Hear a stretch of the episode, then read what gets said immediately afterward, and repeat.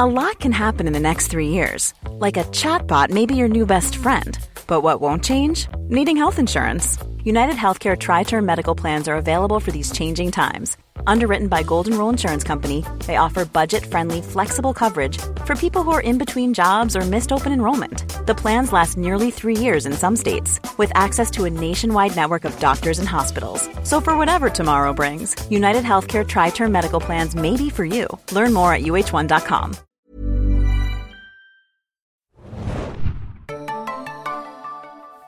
Herzlich willkommen, liebe Serienjunkies, zu einer neuen Ausgabe des Serienjunkies Podcast. Mein Name ist Axel und mit mir im Studio sitzt der Felix. Hallo, grüßt euch. Wir wollen heute über eine neue HBO-Miniserie äh, reden, die da heißt Show Me a Hero. Ähm, falls ihr neu im Serienjunkies Podcast seid, es gibt alle unsere alle Folgen unseres Podcasts unter serienjunkies.de slash podcast. Dort könnt ihr diverse Abonnements abschließen, die euch keinen einzigen Cent Geld kosten. Alles kostenlos. Äh, RSS-Feed, iTunes, YouTube und so weiter und so fort. Wenn ihr Feedback an uns habt, dann schreibt uns doch bitte an podcast.serienjunkies.de. Das freut uns immer sehr, wenn wir da äh, Feedback bekommen. Und äh, ja, ansonsten tauchen wir gleich rein in das, was wir heute machen wollen. Wie gesagt, äh, HBO strahlt ab kommenden Sonntag, das ist der 16. August, in Doppelfolgen äh, die sechsepisodige Miniserie Show Me a Hero aus von den Autoren David Simon und Bill Sorsi, ähm, beide bekannt von The Wire äh, und anderen Projekten. Äh, sie adaptieren zusammen das gleichnamige Sachbuch von Lisa Belkin aus dem Jahre 1993. Äh, als Regisseur konnte Paul Haggis gewonnen werden, auch ein weiterer namhafter Unter Name? anderem Mitschöpfer von Walker Texas Ranger, wie ich gelesen habe. Ja, und äh, vielen anderen Sachen, das, was ich auch nicht gewusst habe, äh, Easy Streets zum Beispiel hat er gemacht, das ist ein kurzlebiges oder sehr kurzlebiges CBS-Projekt. Ähm, und The Black Donnellys, was eine der ersten Serie war, die ich äh, in meinem äh, Seriensuchtungsanfang äh, gesch geschaut habe und auch damals sehr, sehr traurig war, dass es abgesetzt Ich habe auch gelesen, dass er sehr viele Filme äh, wo, also gemacht hat, wo auch die Drehbücher geschrieben hat. Zum Beispiel äh, Flags of Our Fathers und Letters from Iwo Jima, die beiden Clint Eastwood-Filme. Mhm. Aber zum Beispiel auch Terminator Salvation. Ja, aber er ist ja auch Oscar-Gewinner, Ja, zweifacher, ne? Das ist richtig. Er hat ja. dann äh, für Clint Eastwood das Drehbuch geschrieben zu äh, diesem Boxerfilm, weißt du noch, wie er äh, heißt? Million Dollar Baby. Million Dollar Baby, genau, dafür hat er ein Drehbuch ge gewonnen, äh, einen Oscar gewonnen. und äh, dann hat er noch äh, Crash, äh, das Drehbuch und äh, die Regie geführt und dafür hat er auch Oscars gewonnen. Ein sehr namhafter Kollege. Äh, genau. Ähm, also er macht hier, er ist zum ersten Mal hier, interessanterweise m, schreibt er nicht das Drehbuch und macht die Regie, sondern macht nur die Regie. Also Ja. das erste, sein erstes Projekt, wo er nur die Regie übernimmt. Äh, wie gesagt, sechs, sechs Episoden ab 16. August an drei Wochenenden in Doppelfolgen bei HBO und es kommt auch am gleichen Tag wieder bei Sky Go, was uns äh, in Deutschland natürlich sehr freut. Also alle, die ein Sky-Abo haben, können sich das zeitnah äh, zu Gemüte führen. Wir beiden haben vier Episoden zur Vorab-Rezension bekommen. Ja, und bedanken uns wie immer ganz brav bei unseren Kontaktpersonen bei Sky, die uns das zur Verfügung gestellt haben. Äh, genau, äh, das freut uns sehr, wobei ich sehr gerne jetzt noch die letzten zwei Das gesehen ist ein hätte. bisschen bitter, ganz ehrlich. Es sind gerade mal sechs Episoden und wir haben vier davon gesehen und dann dacht, denkt man sich schon so nach der vierten, Mensch, die letzten zwei wären auch noch drin gewesen, oder? Auf jeden Fall. Also ich ähm, habe gerade gestern äh, die, die, die dr- dritte und vierte gesehen und ich wollte eigentlich unbedingt wissen, wie Ja. es weitergeht. Ähm, nun erstmal noch ein paar Facts. Die Hauptrollen in der Serie spielen Oscar Isaac, Catherine Keener, Alfred Molina, Winona Ryder und noch ein sehr namhafter übriger Cast. Ne? Oh ja. Also man sieht äh, all überall bekannte Gesichter, würde ich sagen. Es ist auch wieder ein sehr großer Cast, äh, wie man es von, von David Simon äh, gewohnt ist. Er scheut da nicht zurück. Ein sehr diverser Cast. ein ja. sehr diverser Cast. Äh, er scheut da nicht davor zurück, uns irgendwie äh, ins kalte Wasser zu werfen und uns gleich irgendwie 50 verschiedene Personen vorzustellen. Ähm, jetzt haben wir gerade schon über David Simon geredet. Ähm, wie ist denn dein Verhältnis, Felix, zu David Das Simon? Ich meine, die meisten Leute, die mich kennen, die wissen ja wahrscheinlich, dass ich der größte Fanboy bin von ihm. Ähm, aber wie ist denn bei dir?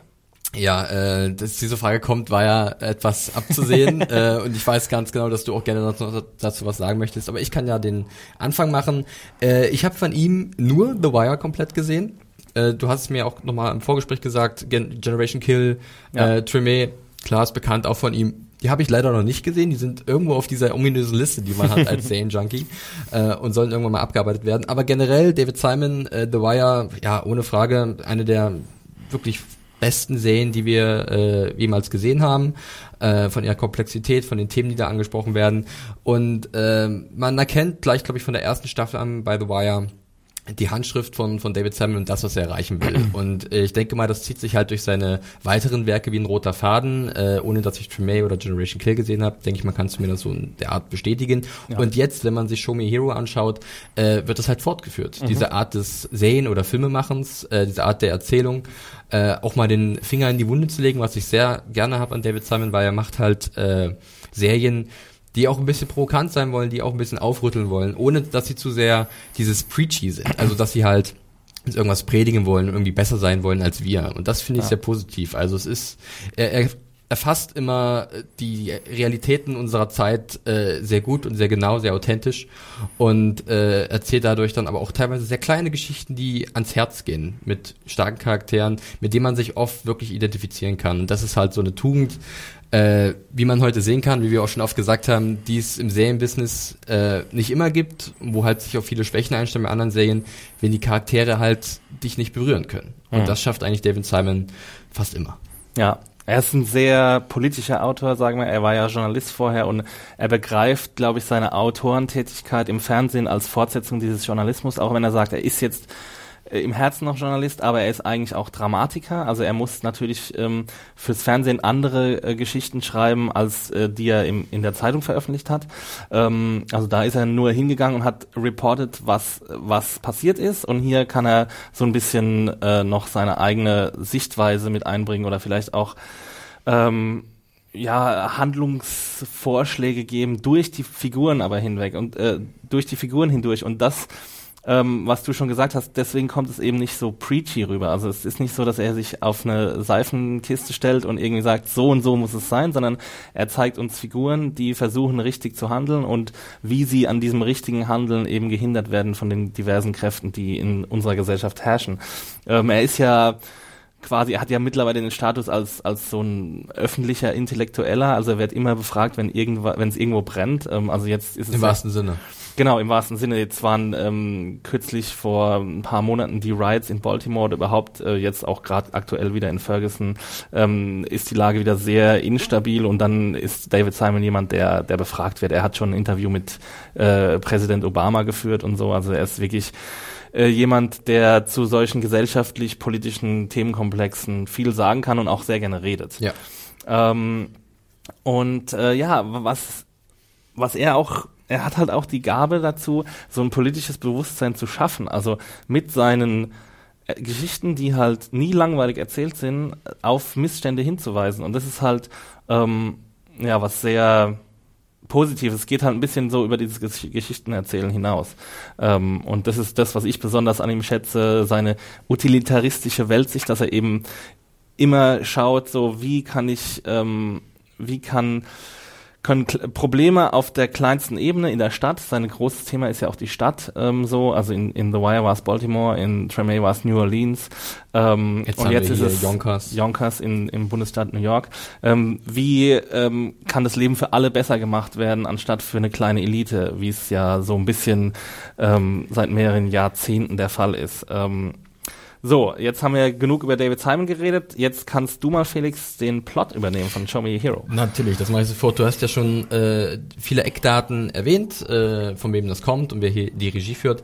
Gehen wir mal ein bisschen rein in den Plot. Äh, die Geschichte in Show Me a Hero setzt Ende der 1980er Jahre ein und es geht eigentlich äh, vorwiegend um den 28-jährigen Stadtrat Nick Woscisco, ähm, der ein sehr ambitionierter Kleinstadtpolitiker ist äh, und eigentlich so ein, ein richtiger guter Typ. Also der mhm. hat eigentlich eine positive Einstellung, möchte was bewegen in seinem Heimatort, der ist geboren in Yonkers und das kann er wahrscheinlich am ehesten, wenn er zum Bürgermeister gewählt wird. Er wäre damit der jüngste Bürgermeister, den Jonkers je gesehen hat und auch der jüngste Bürgermeister, den die USA jemals gesehen hat. Und erinnert so ein bisschen auch an äh, in seinem Idealismus auch an Tommy Carcetti, finde ich, aus The, aus The Wire. Richtig. Ähm, weil er auch so ein bisschen opportunistisch ist. Ne? Er genau. ist jetzt nicht so ein reiner ideeller Typ, sondern er weiß auch genau, was er tun muss, um an die Spitze zu kommen. Genau, er ist sich dessen bewusst, was halt dieses Leben als Kleinstadtpolitiker mit sich bringt und was man für äh, ja Dinge tun muss, um vielleicht an die Spitze zu kommen.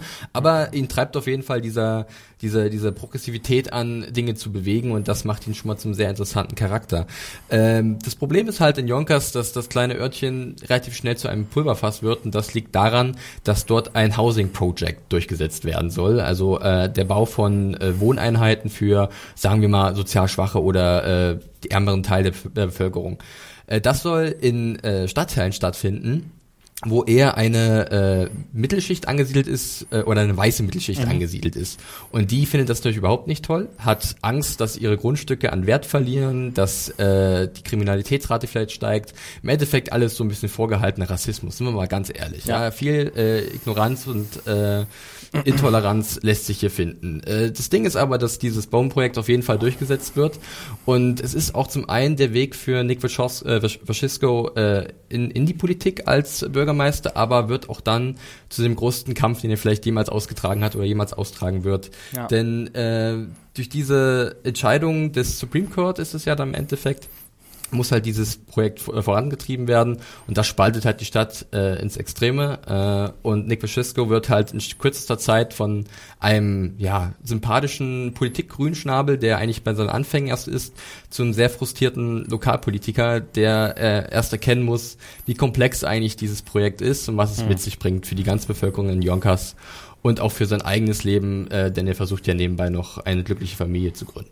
Ja, ähm, das hört sich jetzt alles schon ziemlich kompliziert an. Ja. Und es ist genau das, was, was David Simon immer macht. Er nimmt quasi äh, ein kleines Problem auf, auf fast der kleinsten Ebene der Stadtregierung. Also wo, wo viele, viele vielleicht hingehen würden und sagen, ja, das ist ja total langweilig. Also ähm, wie sich die ähm, die Stadtregierenden mhm. ähm, auf auf kleinster Ebene ähm, da irgendwie die Köpfe einschlagen, um ein sehr brisantes Thema, aber und da, ähm, ich glaube, in diesem Zusammenspiel daraus wird es einfach interessantes Thema. Aber es ist trotzdem, wenn man sich mal also rein den Plot einfach durchliest in zwei bis drei Sätzen, dann hört sich das ja schon wahnsinnig antikommerziell an. Also wer soll da zuschauen? Richtig, es hört sich extrem speziell an und antikommerziell, wie du es gerade gesagt hast. Äh, es ist halt dieses kleine Thema, das aber, und das macht es wahrscheinlich so interessant, auf äh, was ganz Großes angewendet werden kann. Ähm, ich glaube, viele erkennen verschiedene Themen hier wieder, die halt einfach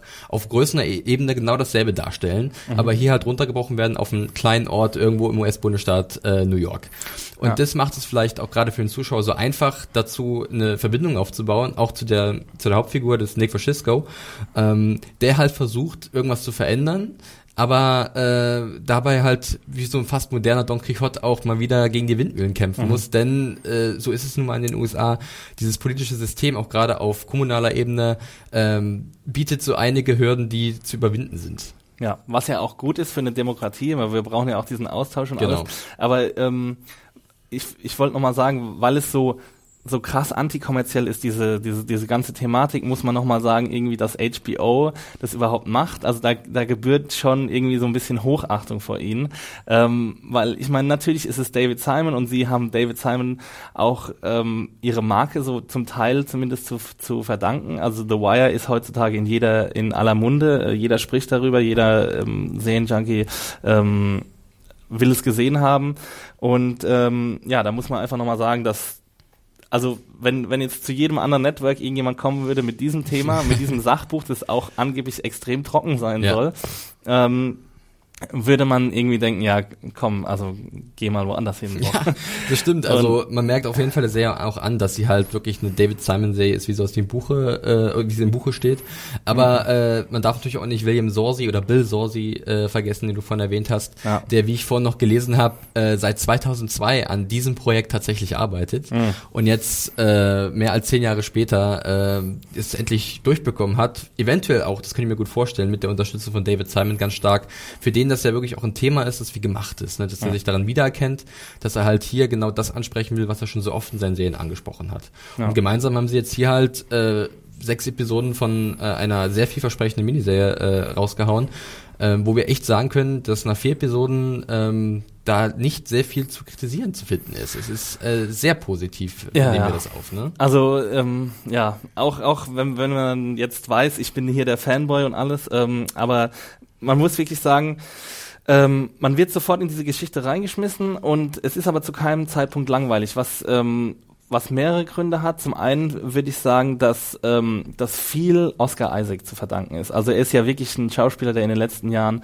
eine wahnsinnige Entwicklung hingelegt hat, aber er ist unglaublich charismatisch, finde ich, in dieser Rolle. Und ähm, ich glaube, wenn man irgendjemand anders oder wenn es gibt nicht viele Schauspieler, die diese ähm, Last auf ihren Schultern tragen können, aus diesem recht trockenen Thema ähm, was Interessantes zu machen. Und ähm, die Kamera ist oft einfach nur auf ihm. Wir haben ihn oft in Einstellungen, wo er einfach nur telefoniert, wo wir nicht mehr mal sein Gegenüber sehen oder sowas. Und ähm, und er schafft es eben, das trotzdem für uns interessant aussehen zu lassen. Ja, absolut. Äh, Oscar Isaac ist ja extrem wandelbar. Das zeigen seine vielen Rollen, die er in den letzten Jahren, wie du es gerade gesagt hast, gespielt hat. Und hier ist es tatsächlich auch immer dieser schmale Grat zwischen, oder diese Balance, die er hält, zwischen diesem Positivismus, den er hat, dass er halt wirklich was bewegen will, was verändern will. Er will sich auch beweisen. Auf der anderen Seite sieht man auch schon in den vier Episoden so eine ganz interessante Entwicklung seines Charakters, dass mhm. er halt von diesem System auch ein bisschen vielleicht kaputt gemacht wird, dass es frustrierend sein kann, dass es äh, ihm oft den Wind aus den Segeln nimmt und äh, man identifiziert sich mit ihm und für mich war schon fast so eine Art wirklich verkappte Heldenfigur hier, ne? Mhm. Der der einzelne, der eigentlich sehr gute Absichten hat, der natürlich auch weiß, wie er halt seine Ziele erreichen kann, äh, dass ab und zu auch mal ein bisschen getrickst werden muss. Aber im Grunde genommen ist er extrem sympathisch und man fiebert mit ihm mit, man gönnt mhm. ihm jeden politischen Erfolg äh, und äh, ja leidet mit ihm, wenn er halt sich nicht einstellt und wenn man sieht, wie machtlos er tatsächlich ist, weil sich halt diese ganze Dynamik in Yonkers aufgrund dieses Housing Projects irgendwie ver, verselbstständigt mhm. und äh, das aus seiner Hand leitet. Und äh, ja. aber Oscar Isaacs schafft es halt dennoch, diese Figur für uns so greifbar zu machen, dass man halt wirklich mit ihm mitfiebert. Und weil der Rest der, des Casts auch so brillant besetzt ist, also wir haben Alfred Molina, der so ein bisschen...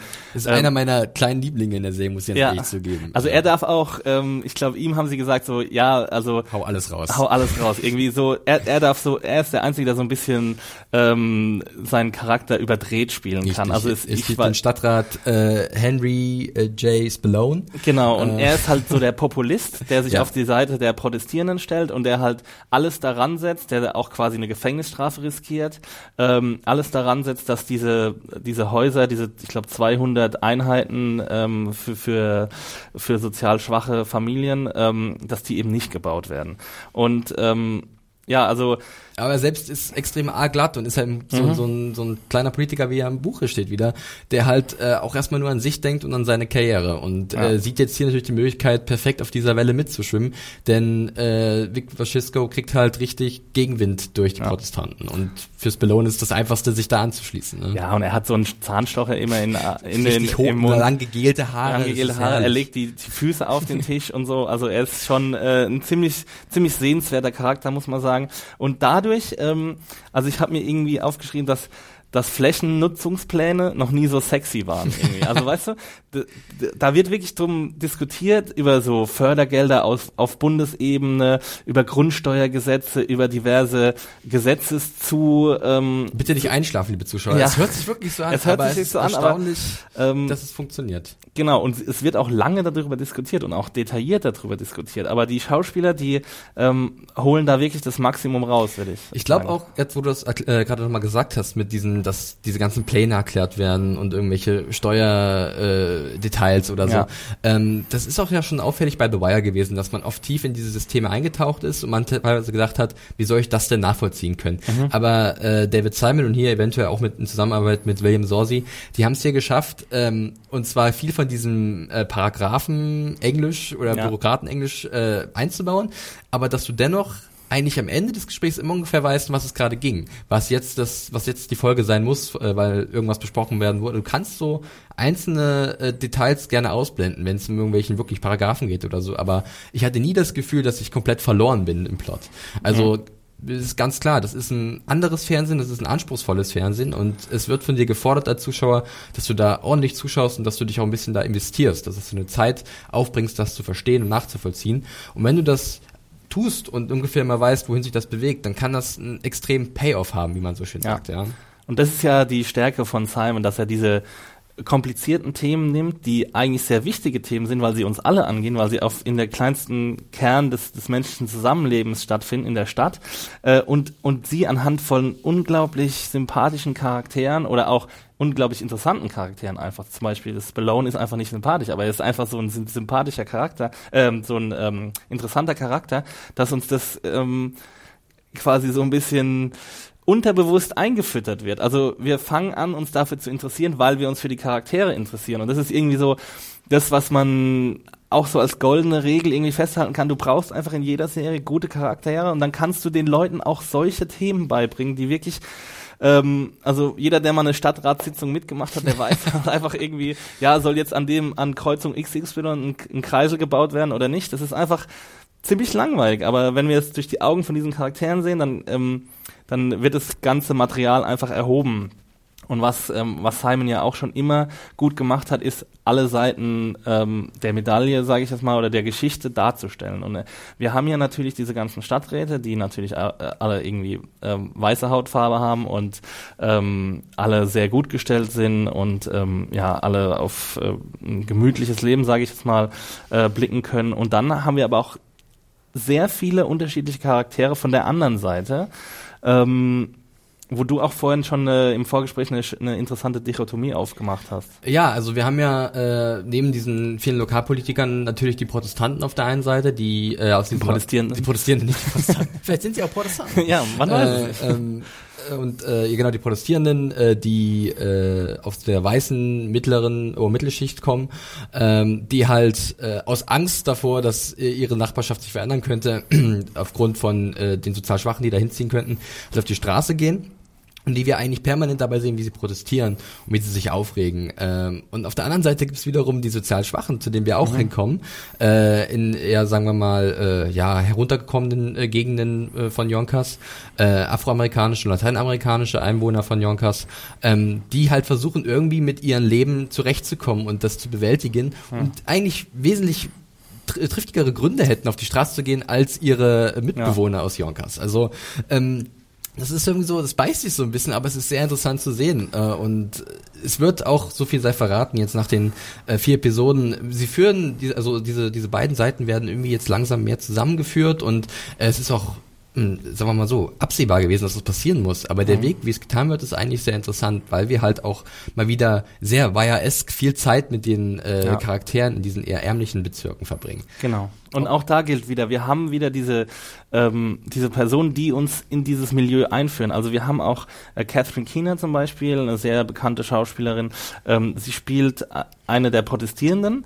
Und wir können, also auch wenn die protestieren an sich so, wo man sich denkt, als liberal denkender Mensch oder als, als ähm, demokratisch und offen denkender Mensch, ähm, oh Gott, das ist ja furchtbar, dass diese Leute äh, äh, protestieren gegen, ähm, gegen den Bau von, von Sozialbauwohnungen, weil sie Angst haben, irgendwie die Immobilienpreise fallen. Was sind denn das für ähm, ja, konsumistische Gedanken, die dahinter stehen oder materialistische Gedanken, die dahinter stehen.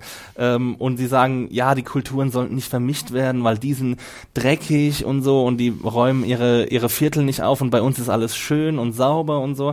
Und da denkst du eigentlich so, ja, das ist ja furchtbar, wie die Leute vorgehen, also wie rassistisch das, wie offen rassistisch das eigentlich ist, ohne jemals irgendwie rassistische Parolen, nehmen, genau. genau. rassistische Parolen zu benutzen. Aber wir haben dann diese äh, Figur der Mary Dorman, die von China gespielt wird, die ähm, dann auch ähm, eine sehr bemerkenswerte Entwicklung in diesen äh, vier Episoden durchmacht, was auch dann wirklich ähm, unglaublich interessant ist, dabei zuzusehen. Richtig. Ja, auf jeden Fall. Äh, wobei, wir können jetzt auch mal noch ein bisschen äh, ein paar Schattenseiten, auch wenn es wenige gibt in der Serie, mal aufzählen.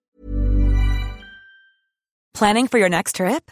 Elevate your travel style with Quince. Quince has all the jet-setting essentials you'll want for your next getaway, like European linen premium luggage options, buttery soft Italian leather bags, and so much more. And is all priced at 50 to 80% less than similar brands. Plus, Quince only works with factories that use safe and ethical manufacturing practices.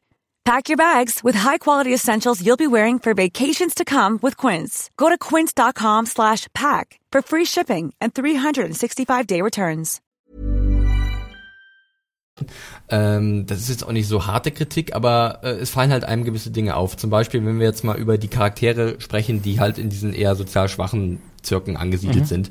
Ähm, das ist ja meistens dann wirklich nur so eine Art äh, kleine äh, ein Porträt ja. von deren Leben.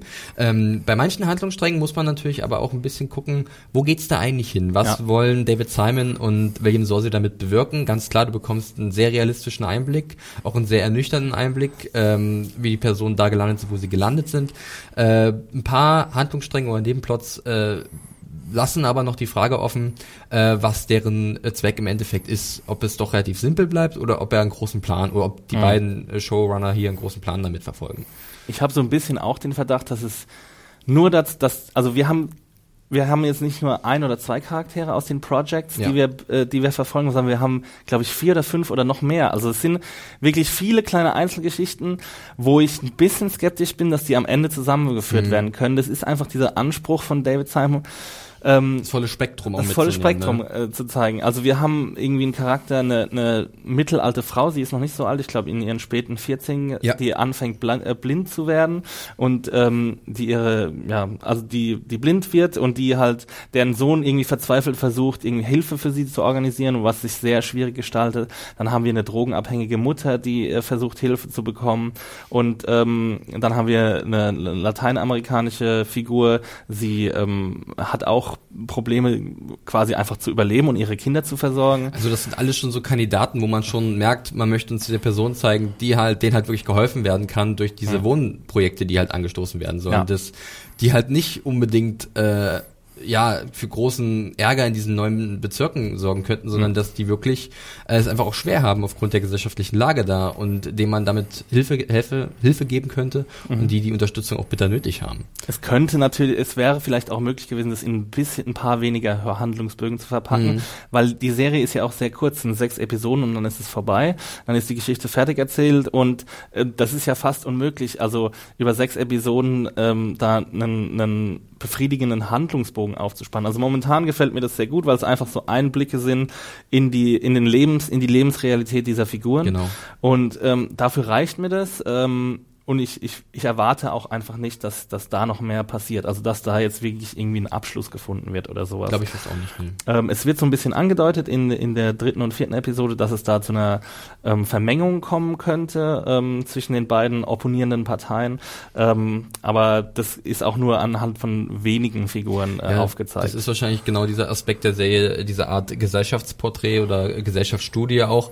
Und äh, wenn die halt vielleicht mal ein bisschen äh, schwächelt, in Anführungszeichen, dann äh, ist es halt immer noch da, also ist immer noch äh, Nick Waschisco äh, da, beziehungsweise mhm. Oscar Isaac, auf den man sich halt verlassen kann, der halt mit seiner charismatischen Figur dann halt wieder eine Art Charakterstudie aus der Serie macht. Ja. Und ich glaube, gerade diese beiden Seiten, die bieten so viel an für die verschiedenen Zuschauer, die es da gibt, die halt sich verschiedene Sachen interessieren, dass man hier äh, durchaus seine Kosten kommt. Also mhm. äh, so ging es mir zumindest, dass ich beiden Seiten viel abgewinnen konnte. Ja. Mhm. Ja, jetzt haben wir ein bisschen über die Geschichte geredet. Ich weiß nicht, ähm, ich würde vielleicht noch ein bisschen was über die technische Umsetzung sagen. Gerne. Also, ich, jetzt hätte ich dich noch ein bisschen äh, gefragt, wer dir sonst noch von dem Cast aufgefallen ist, weil äh, du hattest es ja schon erwähnt, es war doch relativ namhaft besetzt ja. mit äh, James Belushi oder Jim Belushi, den wir kennen aus According to Jim. ein zeitloser Klassiker der Sitcom-Geschichte. ja, genau. ähm, wer liebt es nicht? Oder zum Beispiel auch Viola Ryder, die dabei ist. Ja. Ähm, ja, das sind halt so Figuren. John Bernthal, John Mr. Bernthal, genau, uh, Walking der, Dead. der zurzeit auch überall zu sehen ist, äh, der eine nette kleine Rolle hat als Anwalt. Äh, ja, ich glaube aber, dass gerade Alfred Molina, wir hatten ihn erwähnt, am meisten heraussticht, äh, weil Nona Ryder und James Belushi haben eher kleinere Rollen, mhm. obwohl ich sie auch eigentlich ganz cool fand. Ich finde das so ein bisschen schade, dass sie ein bisschen unter den Tisch gefallen sind, aber ja. wir haben jetzt ja auch nur vier Episoden gesehen, wer weiß, was noch kommt. Kommt vielleicht noch was. Also es sind auch haufenweise bekannte Gesichter oh ja. aus The Sopranos und aus The Wire dabei. Also ich kann die jetzt nicht alle benennen, weil es so klein Zum Beispiel Brother Muson ähm, der ich, Michael Potts, ne? Michael Potts, genau, der ja, ja auch schon in True Detective einen Auftritt hatte. Also die HBO-Familie ist groß und sie besetzt sich gerne äh, selbst äh, ja. gegenseitig. Aber es war, also es macht super viel Spaß. Ähm, zum Beispiel taucht der Schauspieler von Namond, das ist einer der Kinder in der vierten Staffel von The Wire auf, ähm, wo ich dann auch kurz mal hingucken musste, weil er jetzt schon ziemlich erwachsen geworden ist und auch ein bisschen zugelegt Ach, hat und so. Und dann, Zeit steht nicht und dann äh, denkt man so, ja, den kenne ich doch irgendwie her. Und dann äh, auch, auch äh, mehrere Charakter die man aus den Sopranos kennt, so kleine Figuren, die in zwei oder drei Episoden aufgetaucht sind. Also das macht schon viel Spaß, wenn man, wenn man da irgendwie ähm, bewandert ist in dem, dem übrigen ähm, ja, HBO-Fundus. Ja. Ähm, ja. Ja. Können wir weiter wandern, Ich Felix? glaube, wir können weiter wandern. Sonst hätte ich, ich hätte nur noch, ja, doch, ich hätte noch ein bisschen, Ja. was, bevor wir zur technischen Ja, Seite gerne, kommen, gerne. weil ähm, wir haben ja sehr viel positiv jetzt darüber gesprochen und ein bisschen äh, negativ in Anführungszeichen auch was erwähnt. Aber kommen wir noch mal ganz kurz zu Nick Vashisco äh, und seiner Beziehung zu seiner ja Flamme. Nay, no. Nay No Vashisco, ähm, gespielt von Carla Covedo. Äh, Wie hat dir das bis jetzt gefallen, diese Beziehung zwischen den beiden? Ich fand es eigentlich gut, weil es auch nicht so krass in den Vordergrund gerückt wird, sondern sehr natürlich wirkt. Ja, sie, sie, sie geben ja ein super Team ab. Ne? Ja. Also sie, ähm, ich finde, da ist auch wieder diese diese realitätsnahe Darstellung, die Simon immer sucht, ähm, die schlägt sich da auch nieder, weil sie äh, er scheut nicht davor zurück, auch sie mal im Streit zu zeigen oder ähm, ja, sie äh, mal eine Meinungsverschiedenheit zwischen ihnen zu zeigen und ähm, also das ist einfach so eine Beziehung, die sich einfach sehr organisch entwickelt über die vier Episoden, die wir jetzt gesehen haben, ähm, die sich auch so ein bisschen entlanghangelt an dem ähm, an dem Zitat, woher die Serie ihren Namen hat, also von F. Scott Fitz, Fitzgerald, "Show me a hero and I'll write you a tragedy", was ich sehr sehr schön finde. Ja. Ähm, und äh, ja und und ähm, Vasisco ist der, der Sympathieträger, aber er ist auch so ein bisschen eine tragische Figur und, äh, und Nano, ähm, was ein unglaublich cooler Name Ja, ist, finde absolut, ich, äh, sie begleitet ihn irgendwie auf, den, auf diesem Ja. Weg. Da gebe ich dir recht, ja. ja, also sie ich- geben halt so ein cooles Team ab. Finde ich auch. Äh, das hat mir auch gut gefallen. Aber noch eine Sache zu äh, Vashisco, seinem Charakter. Und zwar ähm, hat er ja auch, also er hat ja diesen unbedingten Drang, sich immer beweisen zu müssen. Ne? Ähm, und das kommt vielleicht auch so ein bisschen von seinem Vaterkomplex, den er hat. Ähm, äh, das sieht man auch schon in der ersten Episode, äh, dass da eine Vorgeschichte existiert mit seinem äh, Vater, der verstorben ist vor einiger Zeit. Ähm, Jetzt meine Frage an dich. Ich habe, als ich hier das vorbereitet habe, so ein bisschen meine Notizen und so, habe ich so äh, gerade am Hast Ende. du einen Vaterkomplex, Nee, Axel? nee, nee, genau. Das erzähl mir alles. Ähm, Das hier ist der Rahmen dafür. ist mir so am Ende meiner Notizen aufgefallen, hey, da war doch noch was, stimmt, der Vaterkomplex, das hast du denn gar nicht aufgeschrieben. Und das ist mir, das ist mir so bewusst geworden, hätte ich den überhaupt gebraucht in diesem, in diesem, in dieser Serie, weißt du, wenn ich da halt wirklich als, als letztes gar nicht dran denke. Also ehrlich gesagt, du hast es jetzt gesagt und ich habe nicht mehr dran gedacht. Ja, ne, also also- ähm, ist es nicht, ist es nicht wichtig, würde ich sagen. Es gibt halt dem Charakter ein bisschen Tiefe, eventuell, Ja. wer weiß ja nicht, wie weit es noch weitergeht in der fünften und sechsten Episode. Ähm, es ist halt immer wieder so ein, so ein Punkt, zu dem Vashisco zurückkehrt. Ähm, ähm, auch wahrscheinlich, was daran liegt, dass sein Vater hohe Erwartungen an ihn hatte oder er sich selbst immer hohe Erwartungen an sich selbst gestellt Mhm. hat. Äh, aber es ist so ein Aspekt, der so ein bisschen äh, ja hinten runterfällt. Also jetzt nicht ist ja auch nicht der originellste Aspekt, sind wir mal ganz Genau. ehrlich. Im Vaterkomplex, Ja. ganz ehrlich, ist eine sehr bekannte Trope im TV. Ja. ja. Also es ist aber nicht störend schlecht, sagen wir es so. Es ist einfach so, es ist da und eher nebensächlich. Und man Ja. muss sich nicht darauf so krass konzentrieren. Außer es passiert jetzt was ganz Großes in den letzten beiden Episoden. Ich finde es eigentlich ganz schön, dass es so ein bisschen runterfällt, weil wir haben ja, also es ist ja, es ist ja eigentlich ein Biopic, was wir hier haben. Ähm, und das, also, das ist ja oft das große, der große Fokus von einem Biopic ist ja oft, warum sind die Figuren oder warum sind diese Menschen, die wir hier porträtieren, so geworden, wie sie geworden sind? Und was, was steckt da an emotionalem und psychologischem Ballast in ihnen? Und äh, das finde ich irgendwie ganz nett, dass es hier mal so ein bisschen ausgeklammert wird und dass dann, weil Cisco auch, ähm, auch mit seinen Fehlern und so und auch ähm, teilweise opportunistisch und auch teilweise irgendwie entnervt und so dargestellt wird und er wird nicht als dieser ideelle Charakter ähm, dargestellt, wie es ja auch schon bei Tommy Carcetti der Fall war und ähm, Tommy Carcetti, da war die Familie so ein bisschen ausgeblendet, sie kam zwar teilweise vor, aber es war, hat nicht so eine große Rolle gespielt wie, ähm, wie Nano jetzt hier in dieser Serie und ähm, ja, das ist auch nochmal was, was, was diese Beziehung besonders positiv macht, finde ich. Ja. Das waren meine Fragen. Du kannst jetzt So, zum technischen Felix. Bereich kommen. Ja, Kurz dann frage ich dich mal ja. jetzt mal was. Äh, Wie fandst du denn die technische Umsetzung von Haggis? Äh, gut, äh, Ja. wirklich. Also es ist jetzt natürlich kein großes Effektgewitter. Es werden jetzt nicht die Nee. krassesten Geschütze aufgefahren auf der visuellen Seite, ganz klar. Aber äh, wie auch schon bei vielen Serien von David Simon zuvor, ist halt erstaunlich, wie er halt diese äh, Welt einfängt, wie realistisch die wirkt und wie wie nah wir uns daran befinden und dass wir uns wirklich äh, schon fast darin versetzt fühlen. Ähm, ich äh, mir gefiel teilweise auch die Art und Weise, wie einige Szenen so inszeniert wurden, dass es so eine Art Matchcut gibt zwischen verschiedenen Charakteren, die über gewisse, also die vielleicht auf verschiedenen Seiten sich wiederfinden, aber doch irgendeinen gemeinsamen Nenner haben. Und das wird dann halt auch visuell unterstützt. Ich möchte jetzt nicht konkret was benennen, das werdet ihr schon sehen, wenn es soweit ist. Mhm. Ähm, und was mir auch sehr gut gefällt ist, und da kommt mal wieder mein 50 Etat Felix durch, ist die musikalische Begleitung. äh, es gibt nämlich sehr viele Lieder von Bruce Springsteen, die hier zum Wahnsinn. Einsatz kommen. Ja. ja. Äh, und äh, die, äh, die, die, die passen auch so perfekt zu dieser, zu diesen, zu dieser Szene, zu dieser Szenerie, die man uns zeigt. Also äh, Springsteen ist ja auch einer, der viel für die, oder die, der in diese Arbeiter-Mittelschicht so reinpasst mit seinen mhm. Liedern. Und Yonkers ist halt so ein Ort, ne, der halt wie aus einem Springsteen-Song ja. stammen könnte. Ähm, und äh, das ist halt auch sehr gut gewählt. Es ist nicht nur Springsteen, ganz klar, aber generell. Aber fast nur Springsteen. Es ist viel es Springsteen. Ist sehr, sehr viel Springsteen. aber äh, ich, äh, mich, ich bin da nicht so schnell übersättigt. Ich mag äh, dessen Musik sehr gerne und ich äh, habe mich gefreut, wenn dann äh, zwischendurch mal ein paar coole Montagen kamen, ähm, die auch teilweise sehr emotional sein können, aber auch äh, mit so einem zwinkernden Auge, dass die halt so ein bisschen auflockern. Mhm. Und du denkst, ey, das ist jetzt doch schon ein bisschen witzig auch gerade. Was ja fast schon ein bisschen ungewöhnlich für Simon ist, ja. weil die, äh, sein Musikansatz, zum Beispiel in The Wire ist es ganz krass, äh, funktioniert so diegetisch. Also er versucht es erzählend in die Handlung einzubringen. Ähm, und äh, es ist ja ungewöhnlich, dass wir Montagen haben. Also ich kann mich an, mhm. Bei The Wire gibt's glaube ich, zwei oder drei Montagen am Ende von der Staffel. Ja, die aber alles zusammenfasst, wo ja. gerade wer ist. Und ne? hier haben wir, glaube ich, in fast jeder Episode eine Montage, die aber auch wirklich gut funktioniert, weil Springsteens Musik einfach so filmisch ist. Also es passt irgendwie, es, manchmal hat man den Eindruck, er hätte das extra ja. für einen Film oder eine Serie geschrieben. Und äh, ja, der hat, den, der hat den Boom kommen sehen und macht jetzt bare, bare Münze. ja, das war schon immer sein Ansehen. Der Geldspeicher füllt sich von Bruce Springsteen.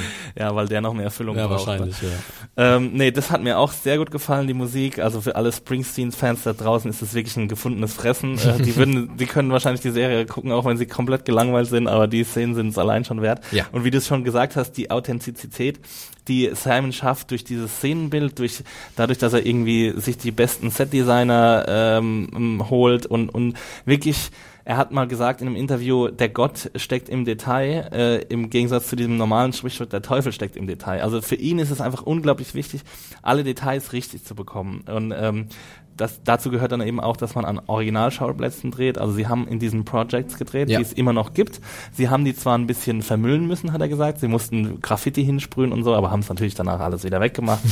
ähm, oder zum Beispiel äh, die Szenen im Rathaus, die ja auch finde ich, für solche Massenszenen. Also es gibt sehr viele Szenen, wo es halt zu großen Demonstrationen kommt und wo auch. Es wird auch sehr viel geschrieben. Es wird sehr Serie. viel geschrieben. Es gibt teilweise das ja. ganz kurz der Einschub bei diesen komischen Ratssitzungen ist der Wahnsinn. Du ja. verstehst dein eigenes Wort nee. nicht. Also das, er, äh, Nick Waschewski versucht halt verrückt, also wie verrückt mhm. mit seinem Hammer, ja. äh, dafür Ruhe, Ruhe, zu sorgen und es ist nur ein Gebrubbel und Geschrei. Das ist der absolute Wahnsinn. Und das soll auch genauso für uns rübergebracht werden. Diese, dieses Chaos, diese Tumulte. Und das dich nervt schon eigentlich, genau, genau. wie mit der Hauptfigur. Es stört dich, dass die Leute nicht ruhig sind und dass hier nicht wirklich diskutiert wird, sondern ja. alle sich nur extrem laut aufregen. Und dass auch irgendwie nicht der Saal geräumt wird, habe ich mich dann gefragt. Also es ist ja, glaube ich, schon sehr ge genau äh, detailgetreu zu der Warngeschichte irgendwie alles erzählt. Dass, warum hat dann, also warum gibt es da irgendwie keine Möglichkeit, den Saal zu räumen? Weil ja, also ist ja gar keine Geschäftstätigkeit möglich. Eigentlich schon, ne? Aber was mir dann auch so auffällt, ist, dass so ein zwischen den Zeilen angedeutet wird, dass halt auch die Gesetzeshüter ganz klar sich in dieser Mittelschicht wiederfinden, die halt protestiert.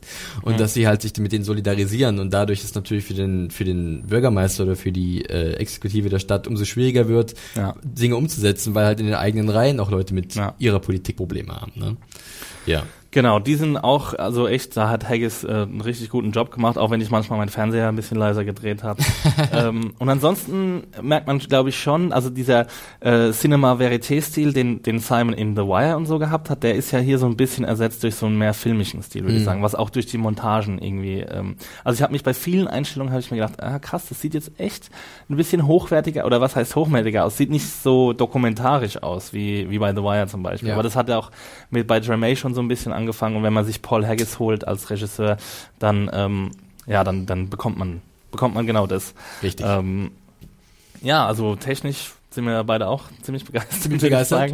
Ähm, können wir ja langsam zum Fazit überleiten. Ja, ich habe noch ein äh, Zitat oh. mir aufgeschrieben, was was ähm, was ähm, Nick Vasisco einmal sagt. Und zwar sagt er zu diesen ganzen Protesten, die da stattfinden, die ja auch so ein bisschen fremdenfeindlich und rassistisch sind, sagt er: Underneath it all is fear, same as it ever was. Und ähm, das ist ja so, das spricht ja so für das Universelle dieses Themas. Also wir sehen es ja jetzt auch gerade in Deutschland, was passiert. Ähm, es werden Flüchtlingsheime angezündet und sowas und es ist wirklich ein, eine, eine ziemlich eklatante Situation momentan und ähm, irgendwie hätte das ja fast zu keinem besseren Zeitpunkt kommen können. Ich ne? glaube, das ist ein, also er spricht ja Sachen an, die, äh, wie sagt man es schön, resonieren. Ja. Ähm, ja, weiß ich nicht, ob es das Wort auch in Deutsch gibt, aber sie klingen wieder.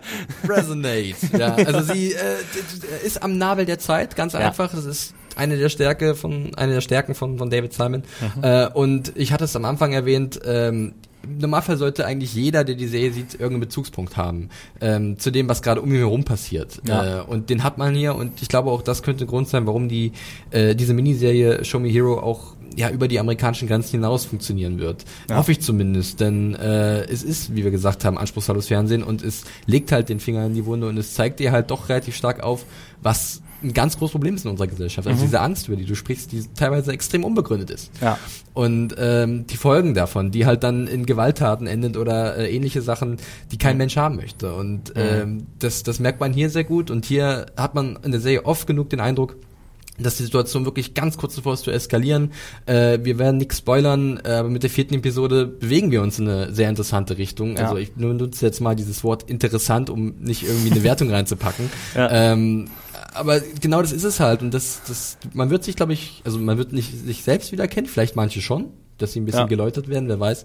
Mhm. Ähm, aber man erkennt Situationen wieder, die einem täglich in den Nachrichten heutzutage um die Ohren fliegen. Und das äh, finde ich persönlich gut, denn eine Serie, ja. die das mir hervorruft, äh, zu reflektieren äh, oder die anderen Leuten dazu, andere Leute dazu bringt, zu reflektieren. Hm. Ähm, sowas können wir nur gebrauchen. Das ist, was ich vorhin schon gesagt habe, dieses Be diese Begabung von Simon, dieses politische Bewusstsein zu wecken. Das ist einfach unglaublich wichtig, dass es auch in verschiedenen Ecken der Unterhaltungskultur und der Unterhaltungsindustrie stattfindet. Ich kann das einsehen, dass nicht die ganze Unterhaltungsindustrie äh, politisch sein soll, aber wenn wir so kleine Taschen haben, wo das, wo das stattfindet, dann ist das was sehr, sehr Positives. Ja. Ähm, und ich habe auch so ein bisschen die Vermutung, dass diese Serie wie eine Entwicklung nehmen wird wie The Wire. Also sie wird jetzt an drei Wochenenden im August äh, versendet bei HBO. Sie wird keine guten Einschaltquoten haben. Ich glaube, da können wir nicht, ja. ja sehr ähm, ja, stark davon ausgehen.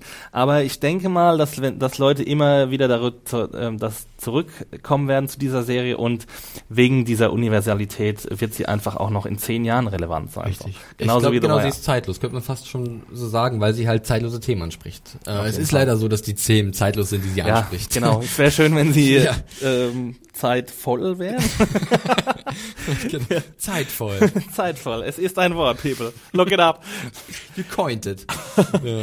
Ja, Felix, willst du noch ein, willst du noch ein Fazit abgeben? Äh, ja, wir haben, äh, glaube ich, zwischendurch immer äh, unsere kleinen Zwischenfazits eingeschoben. Ähm, ja, wir sind sehr positiv gestimmt gegenüber dieser Serie. Äh, das ja. hat man, glaube ich, herausgehört. Ich äh, freue mich sehr darüber, dass so ein Ding jetzt umgesetzt wurde. Ich bin sehr gespannt auf die letzten beiden Episoden, was sie da noch machen werden. Ich kann nur noch mal sagen, geht nicht auf Wikipedia. Ja. Ähm, nicht zur Serie irgendwie auf Wikipedia nachlesen oder auch zu den Figuren, die darin spielen. Ihr könntet euch ein bisschen was ver sauen, was mir so ein bisschen passiert ist. Ja, äh, hat ja auch David Simon auch selbst gesagt, wie du mir vorhin erzählt hattest, ja. dass man Wikipedia meiden sollte. Also erstmal die Serie gucken und dann könnt ihr euch da gerne nochmal reinlesen.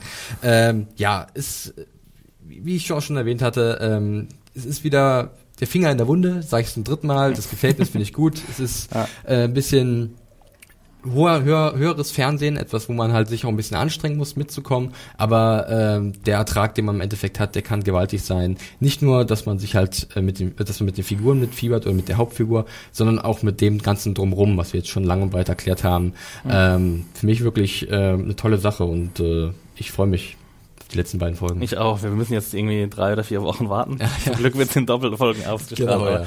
ja, von mir auch nur nochmal Hochachtung vor, vor David Simon, Bill Sorsi, Paul Haggis und überhaupt HBO, ähm, dass sie so ein Projekt auf die Beine stellen. Also da muss ich wirklich sagen, das ist genau meine Art von Fernsehen. Das ist äh, ich liebe es einfach, wenn, wenn gute Unterhaltung mit einer, mit einer Botschaft verknüpft wird. Ich muss auch sagen, weil du es gerade nochmal erwähnt hattest, äh, dieses genau meine Art von Fernsehen. Wir gucken so viel und dann ja. ist es sehr erfrischend, also wirklich erfrischend, wenn mal wieder sowas kommt, was mhm.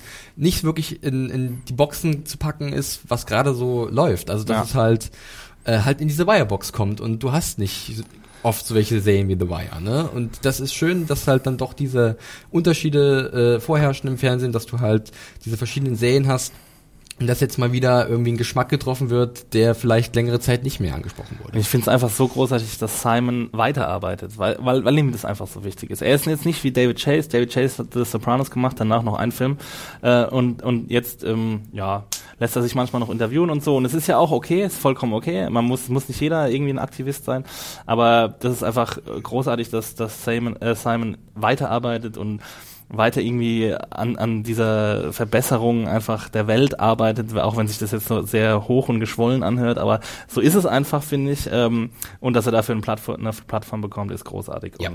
Schaut's euch an, Leute, wir können es nicht, nicht wärmer Richtig, empfehlen. ab dem 16. August, jetzt auf dem Sendeplatz von True Detective, ne? Äh, Genau. nächst, diese Woche Sonntag. Diese Woche Sonntag, HBO und Sky Go. Richtig, genau, sechs Episoden in drei Wochen. Auf jeden Fall reinschauen. Jo, damit sind wir raus, würde ich sagen. Ja, äh, aber wir haben noch einen kleinen Rattenschwanz, den Ah. wir immer haben im Podcast, oder Axel? Ach, stimmt. Ich habe schon so lange nicht mehr ja, gepodcastet. aber das ändert Ja. sich ja demnächst wieder. Willst du eine kleine Ja, ja, Danksagung genau. Das wollte ich, das ist mir jetzt nämlich auch noch eingefallen. Das ist mir gestern Abend schon eingefallen, jetzt ist mir wieder entfallen und wieder eingefallen. So, ähm, Fear the Walking Dead, Leute, vielen, vielen Dank an alle Spender, die bei unserem Von mir Indiegogo. auch vielen Dank. Felix will auch mal vielen Dank sagen, ähm, der, die bei unserem kleinen Indiegogo-Projekt mitgemacht haben. Äh, wir haben jetzt die 1200 Euro eingesammelt und sind ring. wahnsinnig stolz, dass es geklappt hat. Ich glaube, zehn Tage oder elf Tage bevor es abgelaufen ist. Ähm, ja, also tausend Dank an all eure Spender da draußen. Es, es freut uns sehr. Wir werden ab 23. oder eher 24. August dann wahrscheinlich mit den Fear the Walking Dead Podcasts äh, beginnen. Ich werde die ersten zwei Wochen nicht dabei sein, weil ich im Urlaub bin. Da freue ich mich auch schon drauf. Ähm, aber äh, ja, wir, Wir, freuen finden, uns. wir finden jemanden, der Wir finden Platz auf jeden. Fall Ersatz. Ähm, ansonsten Adam und Hannah sind dabei. Die freuen sich auch schon wahnsinnig. Die werden sich auch noch tausendmal bei euch bedanken. Ähm, und ansonsten bleibt uns noch Twitter, glaube ich, Oh Felix. yeah. Ne? Wo kann man dich finden? Man kann mich auf Twitter äh, auf auf, Auf äh, Twitter. Und, auf Twitter unter dem Handle @johnferrari finden und dich Axel. Jo, Max Deal echt bei Twitter. Ich freue mich auf neue Follower. Ja. Ähm, und Schreibt uns dann, wenn ihr äh, Show Me Hero gesehen habt oder den Auftakt, wie euch es gefallen hat. Äh, schreibt uns natürlich wie immer Feedback äh, an podcast.serienjunkies.de. Äh, Nochmal eine kleine Entschuldigung für den letzten Filmjunkies Podcast, den ich mit Adam aufgenommen, ha aufgenommen habe zu Mission Impossible Rogue Nation, denn da gab es so ein bisschen Tonprobleme. Ich habe ein Ei, bisschen ei, zu sehr gepustet. Ich hoffe, das war diesmal Hör mal ein auf zu bisschen, pusten, Felix. ein bisschen besser. Äh, wir haben hier äh, Vorkehrungen getroffen, um das zu verhindern.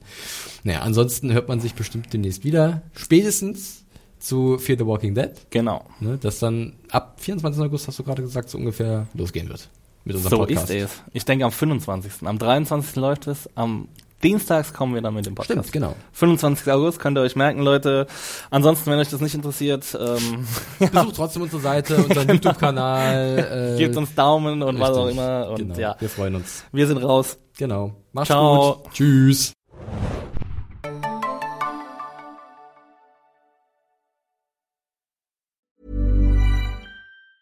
Planning for your next trip? Elevate your travel style with Quince. Quince has all the jet setting essentials you'll want for your next getaway, like European linen, premium luggage options, buttery soft Italian leather bags, and so much more. And is all priced at 50 to 80% less than similar brands. Plus, Quince only works with factories that use safe and ethical manufacturing practices. Pack your bags with high-quality essentials you'll be wearing for vacations to come with Quince. Go to quince.com slash pack for free shipping and 365-day returns.